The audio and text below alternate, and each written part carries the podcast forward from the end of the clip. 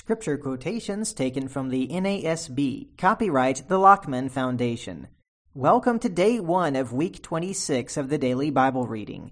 Today's reading is from 1 Kings chapter 6, 2 Chronicles 3, and 1 Timothy chapter 1. Before we begin, let's say a prayer. Our Holy Father, we thank you for this new week that we can read your word. We pray that we would always understand it, that we would preach what is true, that we would not preach strange doctrines, but we pray that we would stand against anyone teaching something different than what you have said. We pray this in Jesus' name. Amen. Let's begin the reading in 1 Kings chapter 6. Now it came about in the 480th year after the sons of Israel came out of the land of Egypt in the fourth year of Solomon's reign over Israel, in the month of Ziv, which is the second month, that he began to build the house of the Lord. As for the house which King Solomon built for the Lord, its length was sixty cubits, and its width twenty cubits, and its height thirty cubits. The porch in front of the nave of the house was twenty cubits in length, corresponding to the width of the house, and its depth along the front of the house was ten cubits. Also for the house he made windows with artistic frames. Against the wall of the house he built stories encompassing the walls of the house around both the nave and the inner sanctuary. Thus he made side chambers all around. The lowest story was five cubits wide, and the middle was six cubits wide, and the third was seven cubits wide. For on the outside he made offsets in the wall of the house all around, in order that the beams would not be inserted in the walls of the house. The house, while it was being built, was built of stone prepared at the quarry, and there was neither hammer nor axe nor any iron tool heard in the house while it was being built. The doorway for the lowest side chamber was on the right side of the house, and they would go up by winding stair to the middle story, and from the middle to the third. So he built the house and finished it, and he covered the house with beams and planks of cedar.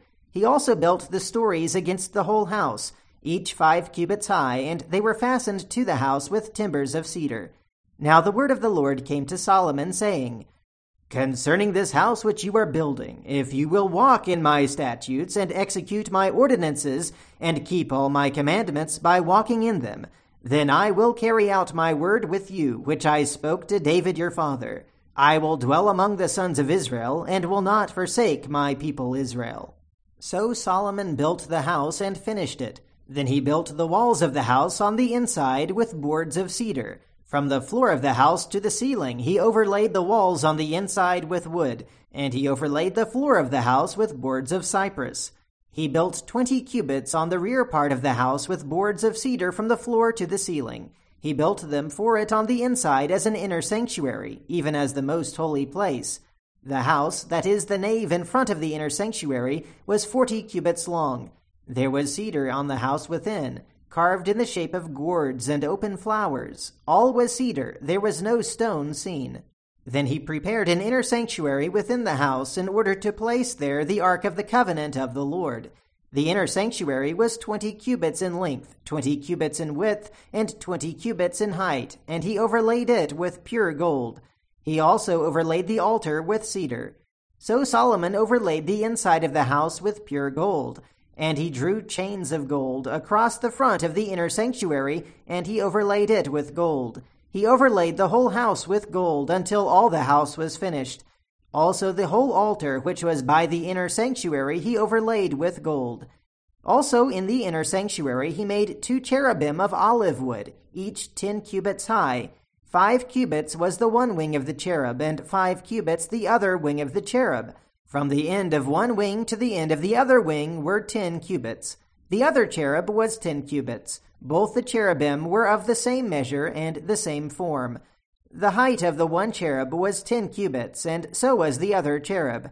He placed the cherubim in the midst of the inner house, and the wings of the cherubim were spread out, so that the wing of the one was touching the one wall, and the wing of the other cherub was touching the other wall so their wings were touching each other in the center of the house.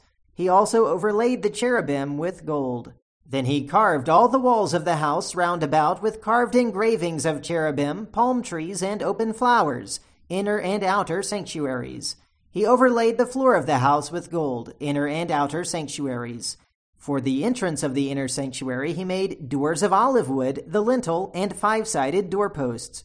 So he made two doors of olive wood, and he carved on them carvings of cherubim, palm trees, and open flowers, and overlaid them with gold. And he spread the gold on the cherubim and on the palm trees. So also he made for the entrance of the nave four sided doorposts of olive wood, and two doors of cypress wood. The two leaves of the one door turned on pivots, and the two leaves of the other door turned on pivots. He carved on it cherubim, palm trees, and open flowers, and he overlaid them with gold evenly applied on the engraved work. He built the inner court with three rows of cut stone and a row of cedar beams. In the fourth year, the foundation of the house of the Lord was laid, in the month of Ziv. In the eleventh year, in the month of Bul, which is the eighth month, the house was finished throughout all its parts and according to all its plans. So he was seven years in building it. Second Chronicles chapter 3. Then Solomon began to build the house of the Lord in Jerusalem on Mount Moriah, where the Lord had appeared to his father David at the place that David had prepared on the threshing floor of Ornan the Jebusite. He began to build on the second day in the second month of the fourth year of his reign. Now these are the foundations which Solomon laid for building the house of God. The length in cubits, according to the old standard, was sixty cubits, and the width twenty cubits. The porch which was in front of the house was as long as the width of the house, twenty cubits, and the height a hundred and twenty. And inside he overlaid it with pure gold.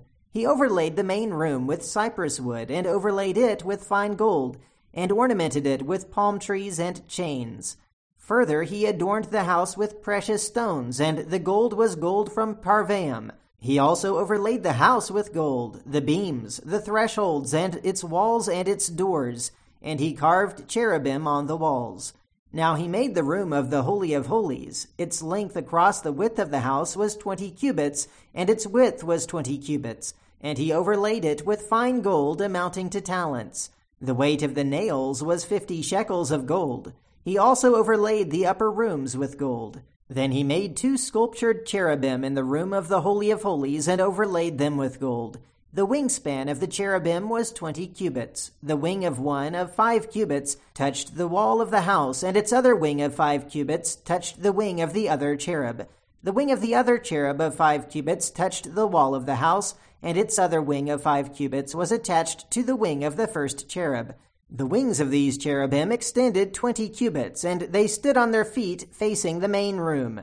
He made the veil of violet, purple, crimson, and fine linen, and he worked cherubim on it. He also made two pillars for the front of the house, thirty five cubits high, and the capital on the top of each was five cubits.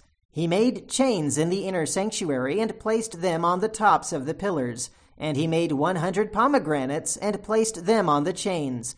He erected the pillars in front of the temple, one on the right and the other on the left and named the one on the right Jachin, and the one on the left Boaz. Now let's read 1 Timothy chapter 1.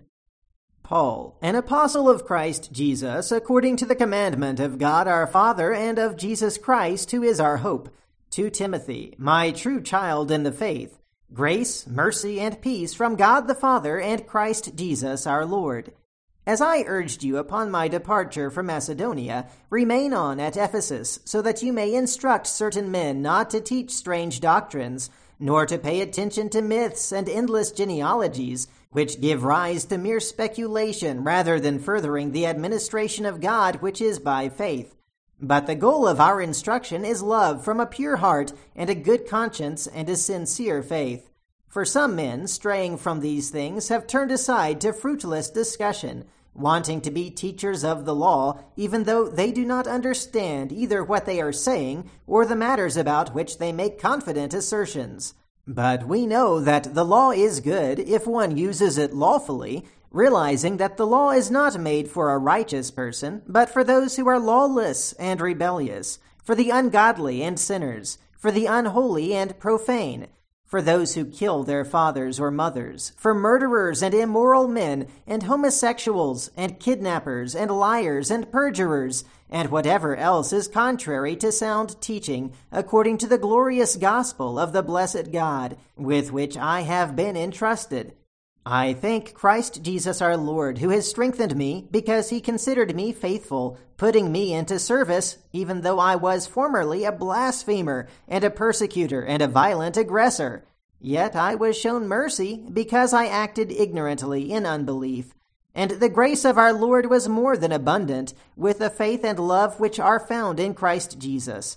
It is a trustworthy statement, deserving full acceptance that Christ Jesus came into the world to save sinners, among whom I am foremost of all. Yet for this reason I found mercy, so that in me as the foremost, Jesus Christ might demonstrate his perfect patience as an example for those who would believe in him for eternal life. Now to the King eternal, immortal, invisible, the only God, be honor and glory forever and ever. Amen. This command I entrust to you, Timothy, my son, in accordance with the prophecies previously made concerning you, that by them you fight the good fight, keeping faith and a good conscience, which some have rejected and suffered shipwreck in regard to their faith. Among these are Hymenaeus and Alexander, whom I have handed over to Satan, so that they will be taught not to blaspheme.